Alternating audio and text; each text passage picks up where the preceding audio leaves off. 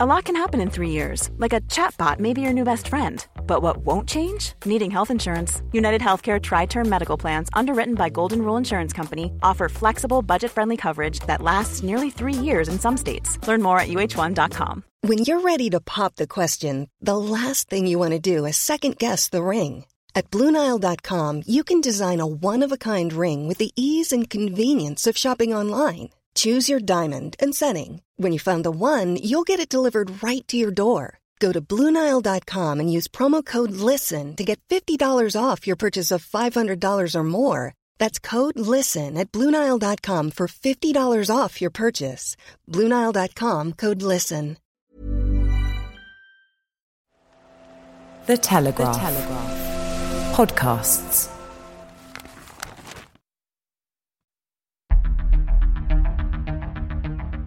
I'm David Knowles, and this is Ukraine, the latest.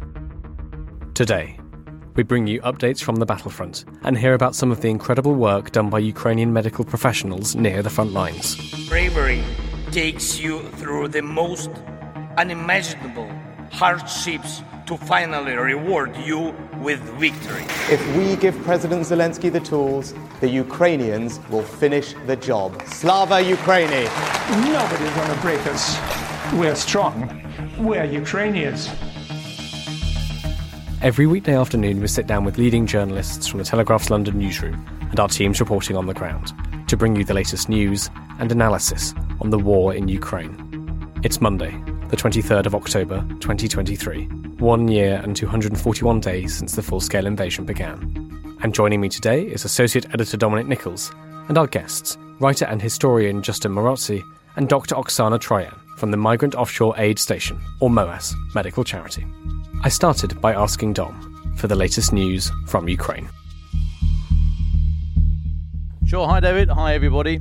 So, Russian forces continuing their push around Avdiivka to the east of the country, despite the failure of efforts last week, which seemingly resulted in very heavy casualties. Ukrainian military officials say Russia or Russian forces lost 50 tanks, another 100 armoured vehicles, and 900 personnel during attacks around Avdiivka last week. We've no way of verifying that, but a lot of the social media that we've seen does speak of huge casualties and very, very poor tactics. So those numbers could very easily be um, accurate.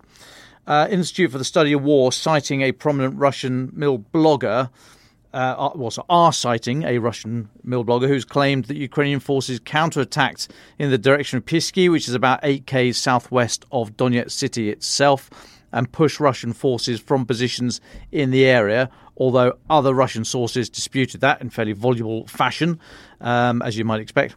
Now, geolocated footage, which, which we can put more credibility and more credence on, geolocated footage from Saturday indicates Russian forces have made marginal advances southeast of Pervomaiske, which is uh, that's about 10 k's southwest of Avdiivka, 5 k's northwest of Donetsk city itself. So, still it looks like Russia is still very much pushing to try and take Avdiivka, a two pronged attack from the south and the north, trying to envelop the city. Not of any great strategic interest there, the, the, the city itself. Uh, it seems more symbolic, a bit like Bakhmut was last year. Russia hasn't had a, a significant victory of any scale, really, for a while, so they're pushing hard there. But the tactics are just the same as before, now losing a lot of people and equipment. Back to the weekend, and um, Russian missile strikes killed at least six postal workers, wounding another 16 on Saturday when they hit a mail depot in Ukraine's northeastern Kharkiv region, according to officials. President Zelensky shared a video on social media of what appeared to be a very heavily damaged warehouse surrounded by rubble uh, and a container with the logo of Ukrainian postal operator no- Nova Poshta. Kharkiv regional governor Oleg Syniehubov said at least six dead and 14 injured as a result of the occupiers' attack were employees of the company who were inside the Nova Poshta terminal. He continued the victims, aged between 19 and 42, received shrapnel wounds and blast injuries. He then finished off by saying of those injured being treated in hospital, at least seven were in a serious condition. The Ministry of Internal Affairs confirmed that death toll, but then um, uh, updated the number of injured to 16 which is what I said at the start. Now, Sergei Nozhka, who works for um, Nova Poshta, he described the condition of some of his colleagues as mild to moderate severity, adding there are some people in a very serious condition, as you'd expect from high explosive. He said a rocket flew into the neighbouring depot, but at hours two, the windows and shutters flew out. This is not the first time. According to the regional prosecutor's office, Russian forces in the Belgorod region north of Kharkiv, so in, in Russia, over the border in Russia, fired S 300 missiles, two of which hit the warehouse. Dmitry Chubenko, who's the office spokesman, he told Ukraine's state broadcaster debris analysis continues at the site in order to establish the exact number of injured and dead. Next, on Sunday, officials in the south of Ukraine said the Russian military had used a record number of aerial bombs over the Kherson region in the previous 24 hours, so Saturday to Sunday. Natalia Humenyuk, who's the spokesperson for the Ukrainian military's Operational Command South, said 36 missiles had been recorded over the area, some villages hit by several strikes. And then in their daily update on Saturday, the ISW said Russian forces could well be diversifying the mix of missiles, guided bombs, drones, all the other bits and bobs they're using in strikes at the moment on Ukraine, possibly in an, an attempt to find gaps in Ukraine's air defences, technical and geographic, ahead of further strikes that are anticipated for the winter, just like last winter, the, the sort of war on energy expecting that again this winter, and they're looking for looking for gaps in the defences. Then also uh, sticking with Sunday, in fact last night, in fact Russian shelling hit a thermal power station in the Donetsk region, according to officials in Kiev. The Interior Ministry said there'd been a large fire, and DTEK, Ukraine's largest private energy company, reported one of its thermal power stations had been shelled by Russia, but no further details there of, of any injuries or damage. And then today, Ukraine's Air Force said overnight Sunday to Monday it had shot down 14 drones, including 13 of the Iranian made Shahed 131 136 and another unspecified drone, as well as a cruise missile. Um, just looking at the um, British Defence Intelligence updates over the weekend, just worth pointing out. I think this was, I think this was Saturdays actually, um, but they're talking about Avdiivka. Um, they're saying that the recent assaults, last week's assaults on Avdiivka, have contributed to a 90% increase in Russian casualties uh, recorded by Ukrainian MOD. As again said, it's difficult, uh, impossible for us to verify those figures. But since February last year, so the British Ministry of Defence saying Russia has significantly increased its force footprint on the ground in Ukraine by intensifying recruitment, using financial incentives, the partial mobilization conducted last autumn, which we know is, was deeply unpopular in the country, which is why the Putin's continued to try to mobilize by stealth. British Defence Intelligence saying that increase in personnel is the major factor behind Russia's ability to both defend held territory and conduct costly assaults.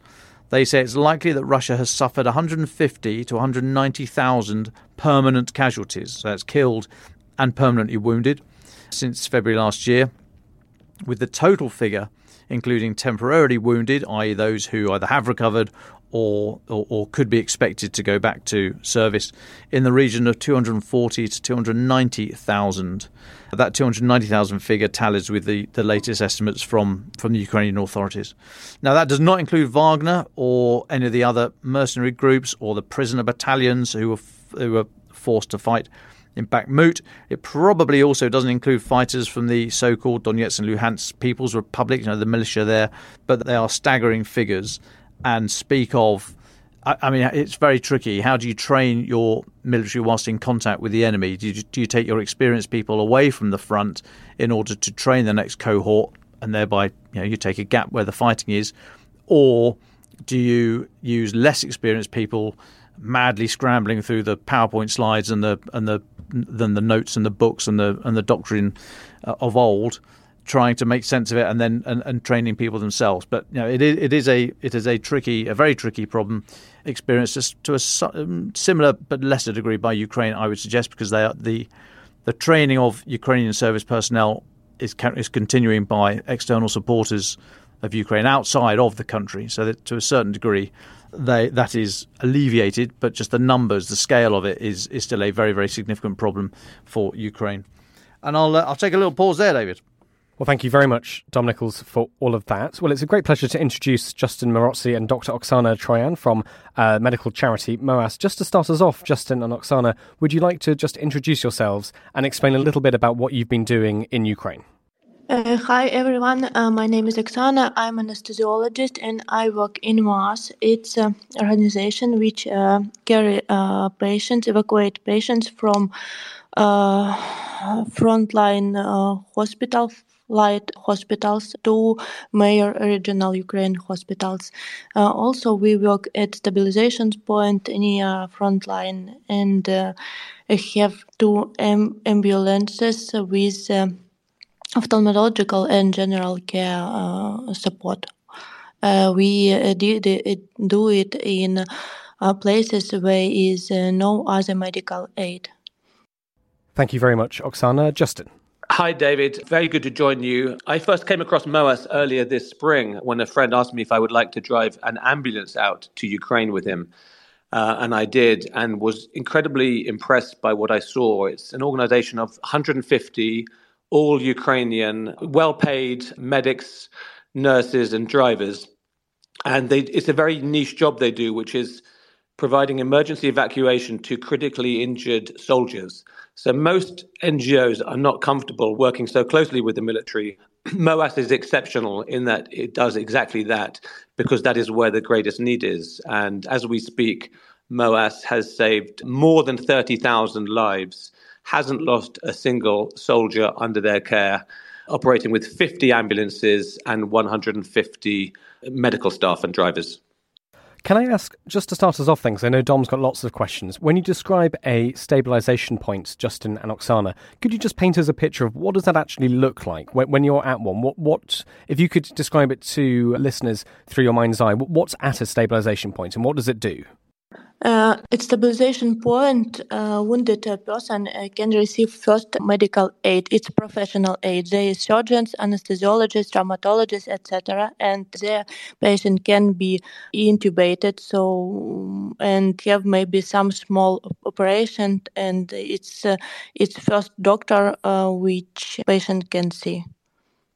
It's a high skilled doctors. Thank you, Oksana. And Justin, if you'd just like to describe what does it look like? I th- the, the, the, stabilization points I've seen, they, they, vary quite a lot. MOAS is operating at multiple locations, all behind the front line, but quite close to the front line. You know, in some cases, let's say 20 kilometers or something like that. Um, in some of the locations, MOAS are co-located with uh, Ukrainian army medics, and those tend to be some of the more dangerous positions, which have received incoming fire as well. They vary between small, pristine, um, some are slightly ramshackle. All the ones I've seen have been very well supplied in terms of medical equipment and, and supplies. In some of these locations, you have a, a MOAS surgeon in addition to being anesthesiologist. Most of the MOAS teams, I should say, eh, well, sorry, they, all of them have a doctor in their team, three people teams, and the importance of having an, an, an anesthetist, they call them anesthesiologists here, the importance of having that level of, of professionalism is that you can keep an intubated patient alive on what in Ukraine can be extremely long evacuations. Oksana, for example, one of her most uh, typical routes is a four hour evacuation to the nearest regional hospital. So it's an eight hour round trip. And in, in, in, she's just been telling me in some occasions she's doing two of those a day, working 20 hour days. Unfortunately, there is a very high injury toll. Justin Oksana, it's Dom here. Thanks so much for joining us today. I'd be keen, first of all, to just have a look at a look at the organisation, if if I may. So, Justin, if you wouldn't mind introducing MOAS, how where, where it first came about from, and how it became involved in Ukraine, and Oksana, your your own personal story. Were you involved in were you in, in the medical profession before the start of the full scale invasion? How did you get involved with MOAS and and and in this uh, in this specialism in particular? Thanks, Dom. I'll, I'll, I'll, kick off then with some background on MOAS. Uh, 2013, Chris Catrambone and his uh, wife were in the Mediterranean on holiday and came across a discarded uh, man's overcoat in, in the water alongside them. They were on, having a lovely holiday, realized that this coat was probably clothing from a migrant who may well have drowned. And it was like an epiphany for them. They set up this humanitarian organization called MOAS, and that stands for Migrant Offshore Aid Station. And they Chris bought a ship and literally started fishing migrants out of the Mediterranean. They, they saved up to, I think around forty thousand lives. So a decade on, the war in Ukraine um, was about to kick off. Chris actually pre, you know, arrived before the war, a month or two, anticipating there would be a need for some humanitarian services. He wasn't quite sure what, and I think swiftly came to the conclusion that there would be a, a huge need for frontline medical care with an emergency evacuation operation. Because, as said a moment ago, a lot of organizations aren't so comfortable working so closely with the military, and he, he forecasts a lack of capacity in that area. And, and MOAS has been helping fill that. So I'll pass over to Oksana for her personal background with MOAS. I joined MOAS about uh, 10 months ago, about a year. Uh, before I worked at civilian hospital and we treat wounded soldiers and civilians as well. And I thought I can do more. I'm not afraid and I can work uh, closer to frontline. So I left my hospital and joined MOAS. So now I feel myself more like realized professionally. Thanks, both. And uh, Oksana, just sticking on that, you say you treat civilians and the military. Can you tell us where the dividing lines are between the work MOAS does and the established Ukrainian military medical services? How you fit into it all? I'm just going to explain this. Uh, I'll jump in a bit on that, Dom, if I may. The overwhelming majority of MOAS patients are critically injured soldiers. That means they're they're they're in imminent danger of of death if they're not um, given the right care. MOAS has an agreement with the Ministry of Health to be providing the services it does, which are directly to the U- Ukrainian armed forces. Having said that, there is a, there is also a civilian healthcare that MOAS offers through two mobile medical units and these provide ophthalmological, oh, can't even yes, pronounce it, services, ophthalmological, yes, and primary healthcare. Like, like for us Brits, that would be GP services. But the ambulance operation is almost exclusively soldiers. Gotcha. Thanks. Uh, Oksana, is there anything such as a typical day for you? Could you describe such a thing if it exists? Typically, we start work, work more work uh, usually at the evenings or night. We uh, came to the field hospitals, pick up patients. Uh, we treat uh, he's, we treat patients before if or um, prepare uh, them uh, for ROT if they need and after after preparing we, we bring patients to the main regional hospitals on the east of Ukraine like this we have several locations and, and, at my previous location there was like two or three hours trip. Now it can take about uh, eight or nine hours. So it it like quite hard for patient and for doctors be taken us for so long distance. Thanks. Justin if, if i may i'm really interested in the the differentiation that you emphasised uh, earlier on between, or to say that all of MOAS people are staff; they are employees, not volunteers, and that's a very, very specific reason that you mentioned, or you, as we were chatting earlier on. Can you just talk to us about why that was so important? That the the model of MOAS is to have pay well paid staff rather than well meaning volunteers. Yeah, that's that's a really good question and, and, and very interesting, Dom. I, I arrived this summer, by which time the volunteer model had already um, been taken over by the paid Ukrainian staff model. What happened, I believe, in the earliest days, so this is going back to February, lots of interest, lots of volunteers coming from all over the world UK, US, South Africa, Israel.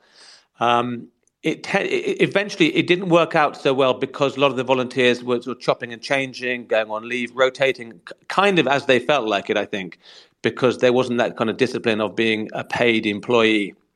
And at some point, Chris came to that decision of, you know, we need professional paid uh, Ukrainians. And at that point, it went over to a 100% Ukrainian model, which is really impressive. You know, this is not f- f- crawling with foreign medics. It's the opposite. There are no foreign medics. There are no foreign drivers. Everyone in the team, Ukrainian.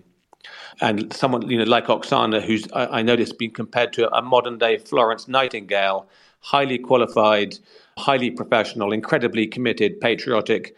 And all of the teams have their Oksana characters as the senior medic, the senior uh, anaesthetist.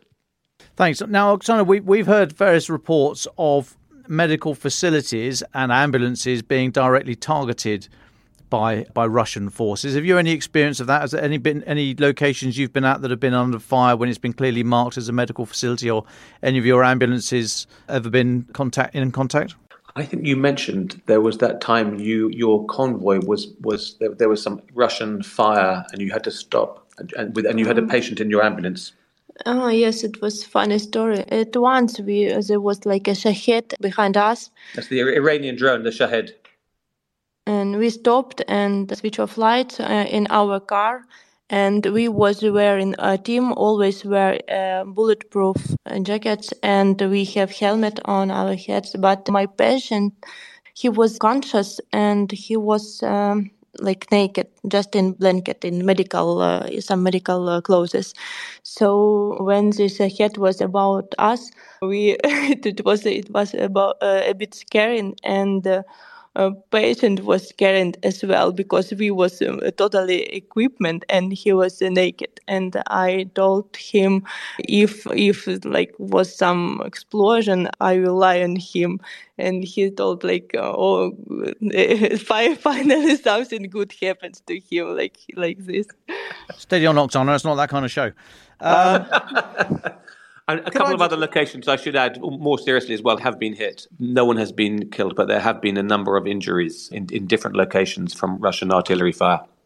God, it's terrible. And how do, how does the team? How do you then manage the team? What kind of specialisms do you have across the all the, the all the medical professionals you have, and how do you how do you organise where they go in the country and, and, and what kind of rotas and, and what have you?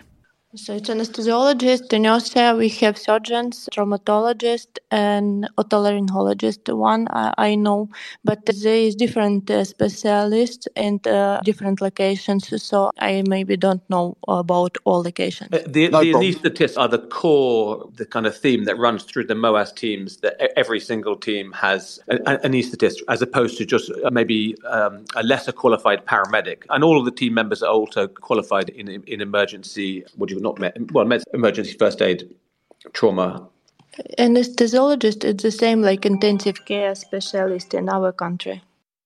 Thanks. And the last one from me before I um, open the floor to David. It was you say it was kicked off by Christopher Catrambone, but how are you funded on a regular basis now, and where do you get your supplies from? And are you do you have any critical gaps either in specialisms of, of individuals or the um, or the supplies you're getting through?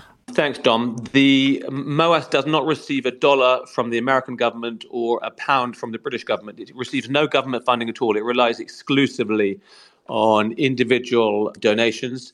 There are a number of wealthy American donors who've been extremely generous but there's always a concern that those sort of the wealthiest donors can also lose interest. The war, Israel Hamas, will has already distracted attention from Ukraine, which which is a real concern. The overall size I mentioned earlier, 150 medics in 50 ambulances. It's costing over a million dollars a month to run this operation, so it's, it's a huge undertaking. Chris has put a lot of his own money into this as well but the, seeking donations is is a constant really, and the equation is no no fundraising, no MOAS, no MOAS. Ukrainian soldiers will die. But I don't think there will be shortages of um, in terms of fit, filling spaces. The, the MOAS is is at the size it is now with the sort of finances that it has in place. Well, thanks. Justin and Oksana. Yeah, a couple of more questions from me. I'm quite interested to hear from you about how you think uh, your operation has changed in the past year, particularly on the medical side? I mean, what, what have you learned from doing this day in, day out? And how, how have you changed what you've done to make it more effective? Thanks. Uh, for this, uh, for my experience, I think uh, now we have more severe injured patients, and uh, now maybe let this couple of maybe three weeks, last three weeks, we have a very lot of calls. A lot of a lot of emergency call-outs. And all patients like red we it, they take they need high qualified and emergency like urgent uh, medical aid Thanks, Oksana. Justin, would you would you add anything to that? I think one of the, I suppose, obvious things would be the locations have changed, but that's just a function of how the war has evolved. So, MOAS goes where it's needed. As the front line has changed, the MOAS follows it behind the front line. Some of the locations have received more fire than I think was the case in the earliest days. It remains a, a very dangerous occupation for Oksana and, and teams like hers. And I think also, as Oksana just referred to, there is there has been a, you know a greater casualty count. We don't talk about numbers. The Ukrainian government doesn't talk about numbers, but anecdotally and unfortunately, teams like Oksana's are, are extremely busy. Absolutely. Well, looking back over the past 19, 20 months for both of you, what, what are the memories that really stand out? I don't know who would like to go first, Oksana or Justin. Maybe some severe injured patients uh, when uh, they had like uh, clinical death, cardiac arrest, and then they survived. It's maybe the best memories from my work there. I've talked to, to a number of the medics in the teams, and they tell us that being extremely professional medics, they have to remain dispassionate and not not involved emotionally. But frequently, they also have a green patient, sometimes in their vehicles, who's like, more like walking wounded, who then tells them all sorts of fairly heartrending stories. For me personally, I found it a very strange mixture of at times exhilaration when you feel you're doing a good job responding to a, a critical need and then very dark moments of sort of close to despair when you see the what has been referred to as the butcher's bill of this war, and you see young men out on in an operating theatre or in the back of an ambulance, extremely badly injured. I was looking at some photographs today of the of the MOAS time in Ukraine, and there, there's one picture of an ambulance with a, it's a, a sort of a, a, swimming pool of blood in the back, and some of the injuries have been absolutely horrendous. But I think MOAS is, is, an, is an amazing organization and, and, a force for good. And God knows it would be a lot worse if, if MOAS or organizations like this were, were not doing what they do, and people like Oksana, who are literally saving lives every day. Could we talk a little bit about the next few months? Obviously, the temperature is dropping, winter is approaching. How, I mean, will, will what you do change because of that? And, and, and if so, how so? To compare with the winter, next previous months was, was really busy, very, very busy we don't have such such a lot of uh, patients in winter actually as there was no so uh, much so bad injuries. So hopefully a, sli- a slightly less um, busy time for you Oksana. Justin from your perspective will it, will anything change going into the next few months? Will there be new new priorities or new ways of doing what you do I'm not quite sure. I mean, I, I, don't have the length of time in country that Oksana has, so I, I couldn't compare it with the. I wasn't here in a, in a previous winter, but I, I think one hopes as well that the the casualty count will come down markedly as operations become less intensive. I think there's a great hope for that. I think there is looking ahead though. There's also that kind of the. I mean, I, I felt it just in my last two weeks here. For example, the media interest. We know media attention can be rather short term sometimes and there is a concern that Ukraine might be more neglected or more forgotten with the, the terrible new conflict in the Middle East as well. So that that that, that remains a concern for sure. Well, thank you so much, Justin and Oksana. Just a final question from me. I mean, is there anything we haven't asked you about that you think is important to speak about that you would want um, our listeners around the world to understand about the work you do and the reality of, of the war in Ukraine as you see it? Okay, so I would like to read you epigraph from Hemingway's For Whom the Bell Tolls. Is it okay? Please, please. no man is an island entire of itself. Every man is a piece of the continent, a part of the main. If a cloud be washed away by the sea, Europe is less, as well as if a promontory were as well as any manner of the friends of their own were. Any man's death diminishes me because I'm involved in mankind, and therefore never stand to know for whom the bell tolls. It tolls for thee. Thank you, Oksana. Justin. Fantastic, thank you. Earlier this summer, we had a visit from the Rolling Stone magazine and I just wanted to end with a few words from the journalist Adam Hay-Nicholls' conclusion. And he writes It was only after the February 2022 invasion that Western governments took notice and decided to help. This is referring back to the earlier Russian invasion of 2014. MOAS was ahead of them on that, preempting the war and getting its logistics lined up a month in advance.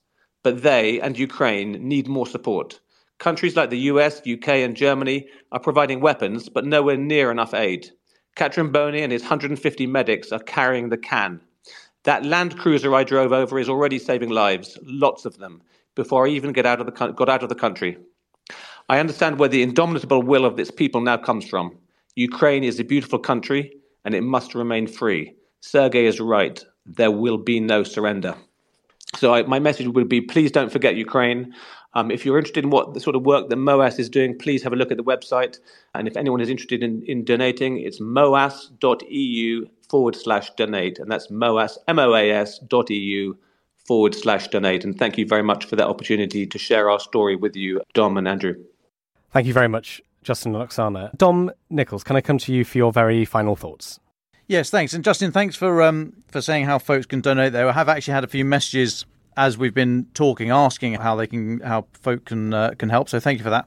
And you can actually help me out with my final thought. My final thought is about how much longer the fighting season in its current form is going to last. You know, winter's going to set in, and before that, we're going to have some very difficult environmental conditions before before everything f- freezes. Now we know Russia has been getting a resupply of ammunition from North Korea, especially. We know they've been mobilizing personnel by stealth, as I mentioned earlier on. But the armored vehicles they are losing and other equipment around Avdiivka, they are much, much harder to replace, let alone to train on.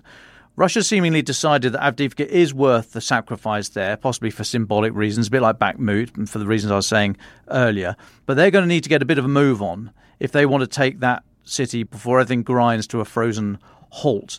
And so I would expect there to be uh, this to be a very another very very violent week in that area and I just wondered if if so with that thought in mind, whether before you address your final thought, Justin and, and, Oksana, whether or not you could give us a view on what the weather is, literally what the weather is at the moment in the areas you've been travelling around in. How much longer do you think it's going to be before winter really starts to bite where you are? I'm not an expert on Ukrainian winters, Dom, at all. I might ask Oksana for her thoughts on that in a second. But as we speaking, it's about 21 degrees and sunny, slightly strange. Autumn is here, but it's, it's actually feeling like late summer at the moment. But I'm assuming the temperatures will start plunging quite soon, the back end of October into November. Uh, I don't know actually as well, but you know where is the evil, and I think the worst will be in our world until this evil will leave. I think Oksana's talking about the, the Russian evil. Well, thank you, Dom, uh, Justin, and Oksana. Any final thoughts, Justin and Oksana, before we wrap up? Just help Ukraine. And yes, I, I think really e- echoing Oksana's thoughts that you know if, if it is going to become harder for the conflict in Ukraine to remain at this very high level of awareness, that is going to be a problem. So yes, please um, keep the interest going, keep the support going. Thanks so much for your excellent Ukraine podcast, which is doing precisely that.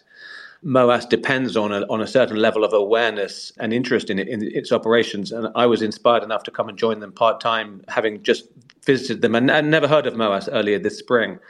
But so interested in and impressed by the work they, they do here. It is literally about saving lives. That's what they do day in, day out. And thank God they're here and, and they need all the support that's available. People like Oksana, who are just doing very heroic work day in, day out, exhausting long days and seeing horrendous injuries and, and keeping these poor men and women alive.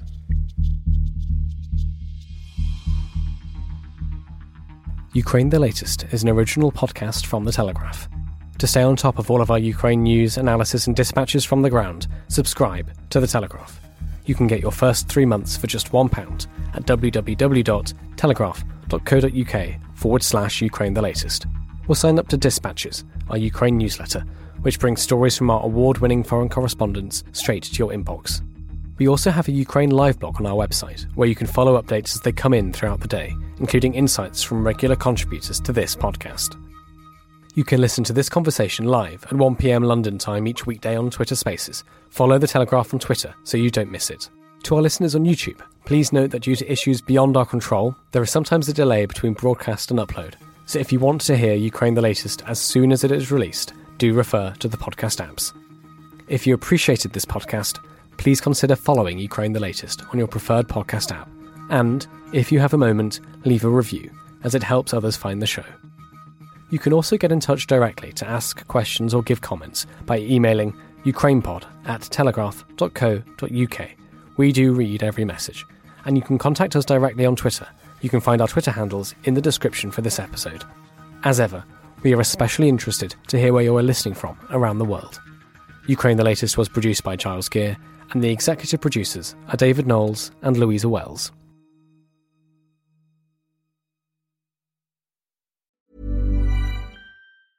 Even when we're on a budget, we still deserve nice things. Quince is a place to scoop up stunning high end goods for 50 to 80% less than similar brands. They have buttery soft cashmere sweaters starting at $50, luxurious Italian leather bags, and so much more. Plus, Quince only works with factories that use safe, ethical, and responsible manufacturing. Get the high-end goods you'll love without the high price tag with Quince. Go to quince.com/style for free shipping and 365-day returns.